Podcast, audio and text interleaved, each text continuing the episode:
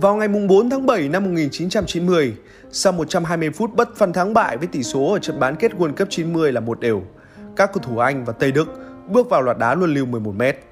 Trước đó, các cầu thủ Đức đã từng đấu súng thắng lợi vào các kỳ World Cup 82 và 86 và họ đã thực hiện thành công các cú sút của mình.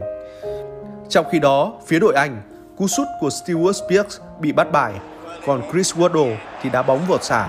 Thủ môn Peter Shilton của Anh chẳng bắt được quả nào. Pha đá hỏng phạt đền của Waddle vẫn như một vết sẹo mãi chẳng lành cho bóng đá Anh.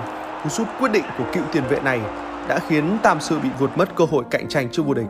Cũng kể từ ấy, những loạt luân lưu tại các đấu trường lớn trở thành nỗi ám ảnh của người Anh. Trước khi đến với kỳ World Cup diễn ra trên đất Đức, thì tại Euro 2004, người Anh cũng từng đụng độ tuyển Bồ Đào Nha, khi đó là chủ nhà ở loạt đấu súng cần não. David Beckham là người đầu tiên đá 11m cho Tam Sư, nhưng anh lại sút bóng lên trời. Darius Vassell là người đá quả penalty quyết định, nhưng anh không thể đánh bại thủ môn Ricardo của Bồ Đào Nha. Cuối cùng, tuyển Anh đã phải về nước trong cay đắng. Vậy mà chỉ hơn một năm sau, vào tháng 12 năm 2005, tạp chí Frank Football đã xếp đội bóng của huấn luyện viên Sven Goran Eriksson ở vị trí số 1 châu Âu năm 2005, bất chấp việc họ gặp nhiều khó khăn tại vòng loại World Cup 2006, nhất là sau trận thua bất ngờ trước Bắc Ireland hồi tháng 9. Với Beckham, Lampard và Gerrard ở hàng tiền vệ, Owen và Rooney ở hàng tấn công, cùng với Terry, Carragher, Rio Ferdinand và Sean Campbell, Phòng Football nhận xét huấn luyện viên Eriksson đang có một đội hình ấn tượng. Một tháng trước khi vòng chung kết World Cup diễn ra, Rooney bị dạng xương mù bàn chân trong trận Chelsea-Manchester United. Nhiều người lo lắng chân sút hàng đầu của bóng đá Anh có thể bỏ lỡ giải đấu. Trong bài phỏng vấn được phát trên kênh MU TV của Manchester United, thì chính Rooney cũng đã thừa nhận rằng cơ hội để anh được tung hoành tại Đức là không còn. Chắc là tôi đã bị vỡ cả bàn chân, lúc này mọi thứ thật tồi tệ, nhưng vẫn phải đối mặt với nó. Điều mà tôi chỉ biết làm bây giờ là cố gắng bình phục sớm ngày nào hay ngày đó. Trong khi báo giới đang chờ đợi một thông báo chính thức từ phía sân Old Trafford, thì ông thầy Alex Ferguson cũng đã lên tiếng nên bỏ ý nghĩ Rooney vẫn có thể tham dự World Cup 2006. Bởi theo ông thì như vậy là đánh đố sự nghiệp của cầu thủ này khi mới chỉ 20 tuổi đầu. Tuy nhiên bất chấp chấn thương ấy, tài năng và tầm ảnh hưởng quá lớn của Rooney ở đội tuyển Anh trong thời gian trước đó vẫn đủ để thuyết phục Eriksen chấp nhận mạo hiểm đưa anh vào danh sách tập trung lần này. Chiến lược gia người Thụy Điển kỳ vọng sát thủ của Man United vẫn có thể đóng góp chút gì đó cho những chú sư tử ở Đức tháng 6 tới. Huấn luyện viên Eriksen quả quyết. Họa có điền tôi mới để Rooney ở nhà khi tất cả chúng ta đều biết rằng cậu ấy vẫn có khả năng góp mặt ở World Cup 2006 và tôi sẽ không bao giờ hối hận vì điều này. Nhiều người Anh chắc như đinh đóng cột rằng cơ hội của đội tuyển Anh vào sâu trong giải World Cup sẽ đi cùng với thể lực và tài năng của Rooney. Nếu anh này đá hằng, sút khỏe, ghi bàn nhiều, biết đâu anh sẽ giành được chức vô địch thế giới như đã đoạt được lần đầu năm 1966 tại Wembley. Ngay cả các hooligan và phóng viên của tờ The Sun cũng đột nhiên trở nên lặng lẽ, cầm trên tay những khẩu hiệu, cầu nguyện cho weiner nhanh chóng bình phục.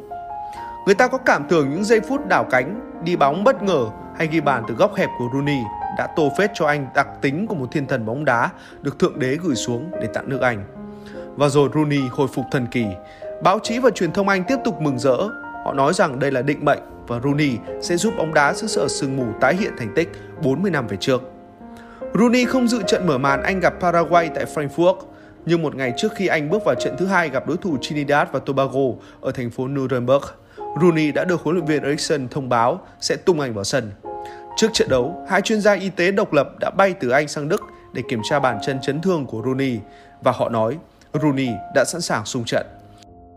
Và khi chàng Shrek chính thức được sổ lồng ở phút 52, cả nước Anh được dịp hả hê. Tuy nhiên anh cũng chẳng thể tỏa sáng tại thời điểm đó, mà cũng không chờ đến lượt Rooney bùng nổ, người Anh cũng tự đủ sức giành tấm vé đến vòng tứ kết của giải đấu sau khi đứng nhất bảng B và hạ Ecuador ở vòng 16 độ.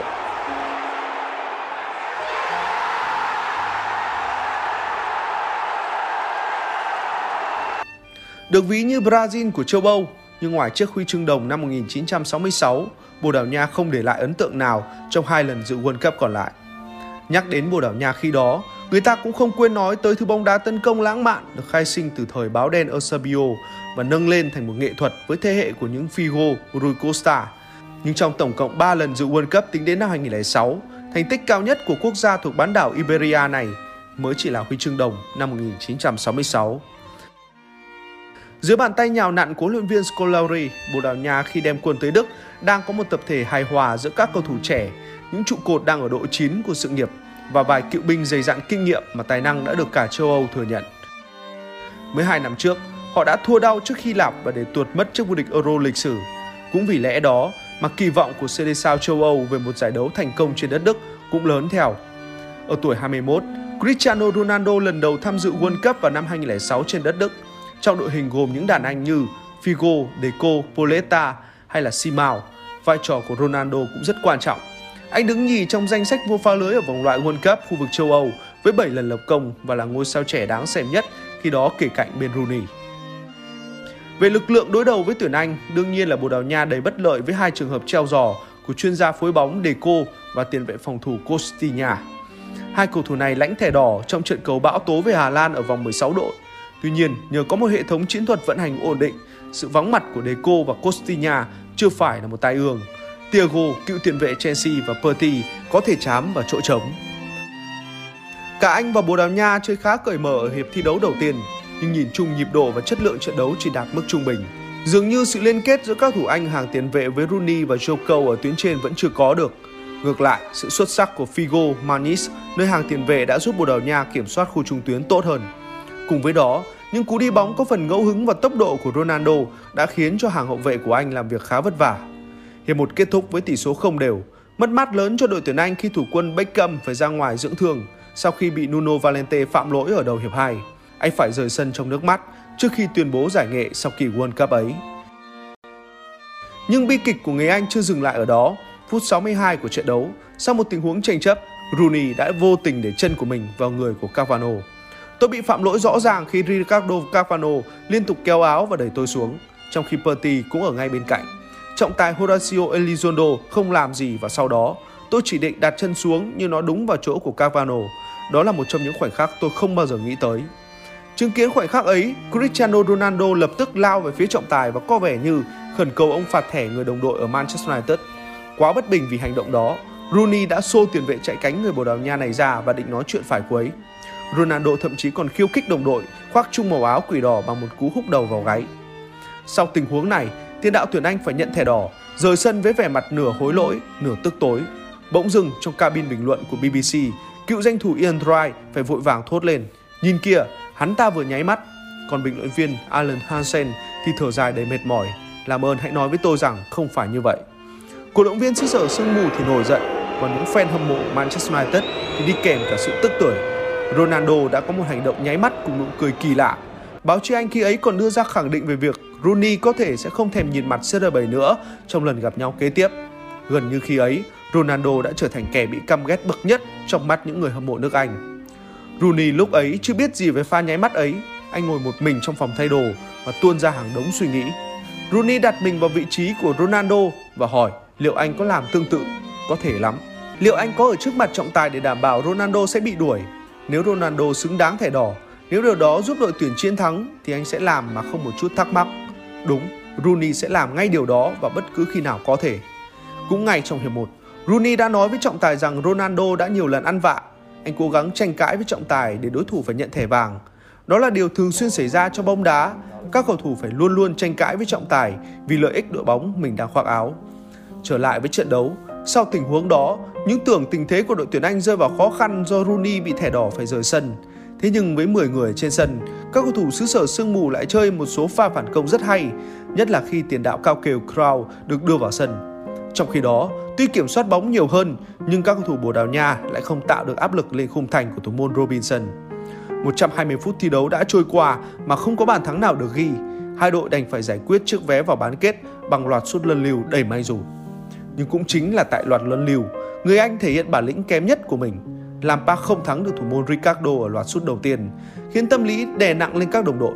Và dù cho hai cú dứt điểm của Viana lẫn Perti bên phía Bồ Đào Nha cũng chung số phận, thì sự vô duyên của Sierra ở lượt thứ ba và Carragher ở lượt thứ năm đã chính thức tiễn người Anh về nước.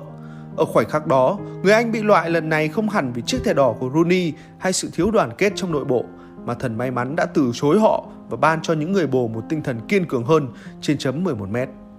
Rooney tất nhiên là vô cùng đau đớn, nhưng anh nhận ra mình cũng cần một thứ phải làm trước khi rời khỏi đây. Sau khi bình tĩnh, tôi đến chỗ Ronaldo trong đường hầm sau trận đấu. Tôi nghĩ điều quan trọng là nên nói với anh ấy ngay thời điểm đó, mặt đối mặt. Ronaldo nhìn tôi ái ngại, như thể muốn nói lời xin lỗi, nhưng lúc đó tôi có lòng tự trọng của United. Tôi nói không có vấn đề gì với Ronaldo, hãy tận hưởng giải đấu và chúc may mắn.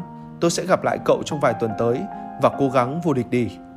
Báo chí Anh sau đó vẫn tỏ ra khá gay gắt với Ronaldo khi cho rằng CR7 là một phần lý do khiến Rooney bị đuổi khỏi sân.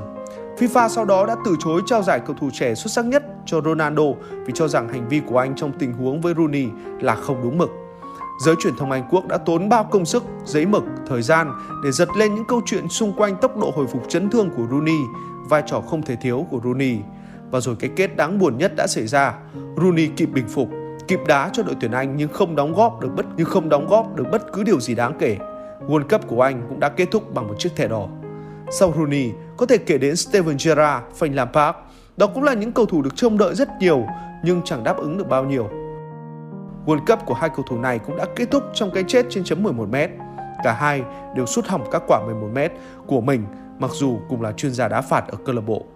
Sau World Cup 2006, người ta đồn đại Rooney và Ronaldo sẽ tạo ra nhiều mâu thuẫn ở Manchester United. Sau người ta vẫn thấy tiền đạo Anh vui vẻ thi đấu lùi, nhường vị trí mũi nhọn tấn công cho Cristiano Ronaldo. Trong trận đấu đầu tiên của mùa giải, họ cùng nhau đánh bại Fulham với tỷ số 5-1.